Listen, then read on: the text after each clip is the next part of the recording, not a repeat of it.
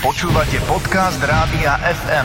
Stream, živé vysielanie a playlisty nájdete na www.radiofm.sk Tech FM. Budúcnosť je dnes. Tomáš Prokopčak zo ZME je tu s nami, pretože v Tech FM sa dnes budeme opäť rozprávať o nejakých novinkách a začneme jednou, o ktorej už pár dní vieme. Vraj sa našla nejaká najstaršia maľba, Tomáš. Asi jaskyná maľba, predpokladám. Dobre predpokladáš. No, je to taký pekný obrázok na stene na jednom indonéskom ostrove, ktorý sa volá Sulawesi. A teda keď sme, možno sme sa učili niektorí na škole, že staré malby našich predkov, ktorí žili v jaskyniach, nejaké sú v Európe, v tých známych jaskyniach vo Francúzsku a v Španielsku. No a tieto jaskyné malby, o ktorých sme sa kedysi učievali, mali no, buď 17 tisíc rokov, alebo 30 tisíc rokov. A teraz vec vedci minulý týždeň prišli s vyhlásením alebo vedeckou štúdiou, ktorá vyšla vo veľmi prestížnom časopise v Nature, čo je vlastne najprestížnejší vedecký časopis, aký vôbec existuje. A oni tvrdia, že našli jednak v Indonézii, v Ázii, nejakú zvláštnu starú malbu a zároveň tvrdia, že tá stará malba má zhruba 40 až 44 tisíc rokov, čo je samé o sebe veľký objav. Čo zobrazuje tá malba? Zdá sa, že zobrazuje zvieratá, miestne prasatá, taký zvláštny malý druh bývolov a tiež zobrazuje ľudí, ktorí lovia tieto zvieratá. Čo zároveň znamená ďalšiu vec, že nie len, že máme najstaršiu zrejme malbu a teda zatiaľ z tých, čo poznáme, možno existujú nejaké staršie. Ale možno máme vôbec najstarší záznam príbehu. Uh, lebo keď tam máš nejakú činnosť, máš tam zvieratá, máš tam malé postavičky na tej malbe ľudí a tí ľudia majú chvosty a majú tváre zvieracie, tak uh, to zároveň znamená, že tam asi sa niečo deje na tej malbe a keďže tí ľudia vyzerajú ako zvieratá, tak za tým sa niečo nachádza, niečo mystické, niečo náboženské, nejaký príbeh, nejaká mm, povera alebo niečo, čo si tí miestni zrejme rozprávali. No a to je vlastne druhý veľký objav, ktorý tento nález prináša. Fantasy Comics teda sme našli, objavili. Uh, Tomáš, uh, preto je to zaujímavé, že sa tam um, zobrazuje nejaký výjav, je tam naznačený príbeh, alebo je tam na tom ešte niečo zaujímavé? Áno, to, čo opisuješ a zároveň to má ešte aj tretí moment a to je, že ja veľmi nemám rád, keď sa hovorí také slovné spojenie, že treba prepisovať učebnice, pretože ho, učebnice sú od toho, aby sa prepisovali. Ale my sme sa doteraz učili, že, že moderní ľudia prišli z Afriky, dorazili do Európy, tam sa vyvíjali, tam sa zlepšovalo ich myslenie až do nejakého abstraktného začali si a, kresliť na steny a rozprávať si príbehy a ono to asi to bolo tak, že, že nejaký rozprávač pri ohni rozprával príbeh a ilustroval ho práve tým, že zároveň kreslil na tú stenu a asi to malo aj nejaké náboženské, mystické motívy. No ale my sme našli tú malbu na ostrove Sulawesi, nie niekde vo Francúzsku alebo v Španielsku, čiže úplne inde. A, a to je tiež veľké prekvapenie, lebo to hovorí, že no počkajte, tak tie migrácie z tej Afriky možno vyzerali trochu inak, že to abstraktné, vyššie kognitívne myslenie sa dialo trochu inak a inde a možno, že tí moderní ľudia ľudí alebo človek, ktorý dokáže a, opisovať svet, snažiť sa ho vysvetľovať, snažiť sa ho rozprávať ďalším a rozprávať ho v príbehoch, to sme my, moderní ľudia. To robíme my to robíme my v rádiu teraz, rozprávame vedu ako nejaký príbeh, tak uh, zdá sa, že to je všetko veľa staršie. Uh-huh. A Tomáš, ešte nám povedz, to sme si ešte nepovedali, tuším, že ako veci zistili, že máme teraz maľbu, ktorá má medzi tými 40 a 44 tisícami rokov. Musíš mať že šťastie na podmienky. A v tomto prípade to šťastie vyzeralo tak, že tie podoby z zvierat boli prekryté kalcitom. Jednoducho na nich sa nachádzala iná vrstva. A kalcit sa datovať dá. Nevieš dobre datovať sledovať ten uhlík alebo niečo, čím to kreslili, lebo ty poprvé nevie, že či si nenašli niekde staré uhlie a Boh vie, že aké to je staré to uhlie, ale mohli to kresliť oveľa, oveľa neskôr, ako to uhlie vzniklo. Ale keďže bola tá malba prekrytá kalcitom, ktorý obsahuje radioaktívny urán, ktorý sa rozpada na tórium a rozpada sa na nejakej izotopy známym polčasom rozpadu, tak jednoducho analýzou vieš zistiť, že z tých eh, pomerov, že koľko má tá vrstva rokov, tá kalcitová. No a keďže my sme zistili, že ona má nejakých 40 až 44 tisíc rokov, tak tá malba pod ňou musí byť staršia. Čiže ten, ten odhad, že tá malba má najmenej 44 tisíc rokov je asi takto správne povedaný. Takže o najstaršej maľbe sme sa rozprávali dnes v TFM, no a čaká nás ešte jedna téma. Európa poslala do vesmíru lovcu planét. Znie to zaujímavo, o chvíľu povieme viac. Tech FM. Tomáš Prokopčák je u nás, štvrtkové popoludne po 15. patrí rubrike Tech FM. Budeme teraz hovoriť o tom, že Európa poslala do vesmíru lovcu planét. Tak zistíme, čo presne to je a aj sa opýtame, čo tam bude skúmať, prečo to tam išlo, dokedy to tam bude a tak ďalej. Nuž Tomáš. No, poslala ho včera, čiže je to úplne čerstvé, čerstvé, len včera po jednodennom odklade na nosnej rakete sa podarilo vystreliť na obežnú dráhu Cheopsa. To je taká skrátka v skutočnosti nikto nevolá satelit Cheops, ale Cheops je skrátka pre charakterizovať e, exoplanéty, teda satelit na charakterizovanie exoplanét a v angličtine to dáva zmysel na rozdiel od slovenčiny.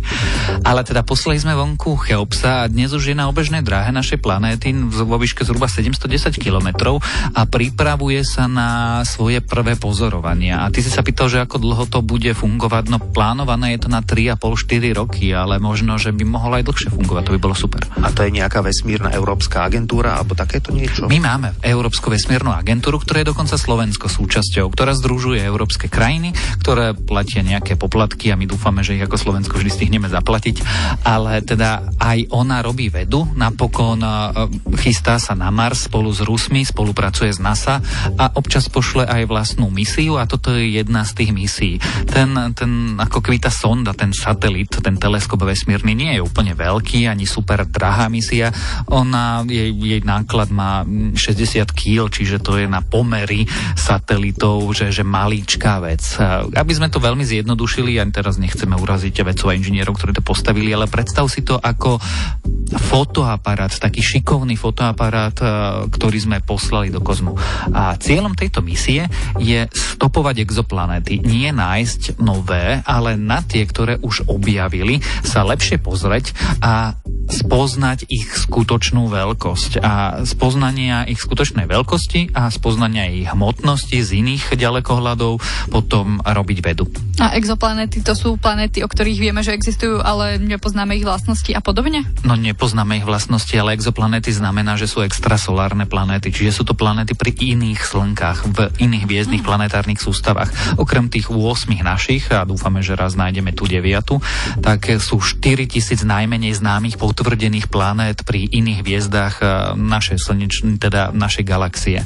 Ale tých eh, planét sú že miliardy, len eh, v našej galaxii Mliečnej ceste je asi 200 miliard hviezd a keď každá má aspoň jednu planétu a ono ich má viac ako jednu planétu, tak si vieme zrátať, že planét je strašne veľa. Ale na tých, čo sú relatívne blízko pri hviezdach, ktoré sú túto kúsok z pohľadu vesmíru a, a vieme, že sú tam planéty, tak práve Cheops sa bude pozerať a, a bude zisťovať, e, aké sú veľké. Obvykle, keď pošleme niečo do vesmíru, tak sa to niečo, tá mašinka, ten satelit pozera na Zem a skúma teda našu planétu. Táto vec bude skúmať teda z vesmíru ďalšie veci do vesmíru, hej, aby som to dobre Presne tak. Predstavuj si to ako hublo vesmírny ďalekohľad. Jednoducho je to, že veľký ďalekohľad, ktorý e, krúži v kozme okolo našej planéty a nie je nasmerovaný nadol, napríklad ako satelity, ktoré sledujú počasie a potom pomocou nich robíme predpovede, no ale je, je nasmerovaný do kozmu. Pozera sa ďaleko, ďaleko preč e, od nás našej hviezdy. Zo Zeme by to zrejme tak dobre nevypozoroval, nie sú tu také podmienky a predsa odtiaľ to má bližšie trochu. Že? Má to aj bližšie a veľká, veľká vec je, že uh, nemáš tam atmosféru. Atmosféra je niečo, čo je strašne fajn, keď tu chceme dýchať, ale nie je to veľmi fajn, ak si astronóm. Jednoducho atmosféra ti skresluje pozorovania a potrebuješ obrovské ďalekohľady s obrovskými zrkadlami, s niekoľkometrovými, máme 11 metrové ďalekohľady, chystajú sa 30 metrové. No a tento teleskop má v skutočnosti niečo, čo má iba že 30 cm cm. A, a je to dosť dobré na to, aby z vesmíru dokázalo robiť pozorovanie, na ktoré zo Zeme by si potreboval oveľa, oveľa väčšie a drahšie zariadenia. Preto posielame napokon tie všelijaké ďalekohľady a družice do kozmu. Tomáš, ako si máme predstaviť kariéru tohto teleskopu, ako to bude prebiehať, už si aj spomenul, asi ako dlho ho budeme mať na, v tom orbite, ale uh, ako, ako to bude prebiehať tá jeho činnosť? Zatiaľ z tých vedeckých programov, ktoré sú známe, ktoré prebehnú, je, že, že teraz sa začne pozerať na planéty pri blízkych hviezdach, takže predstav si nejakú Proximu Centauri alebo niečo, čo je vo vzdialenosti 10, 20, 30 svetelných rokov. A planéty, ktoré už vieme, že sú, že už sme ich objavili zo Zeme alebo Keplerov vesmírny ďalekohľad ich našiel alebo niečo.